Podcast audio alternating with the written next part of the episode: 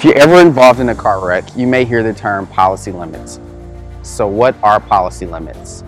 Policy limit is the maximum amount that an insurance policy will pay out on a certain claim.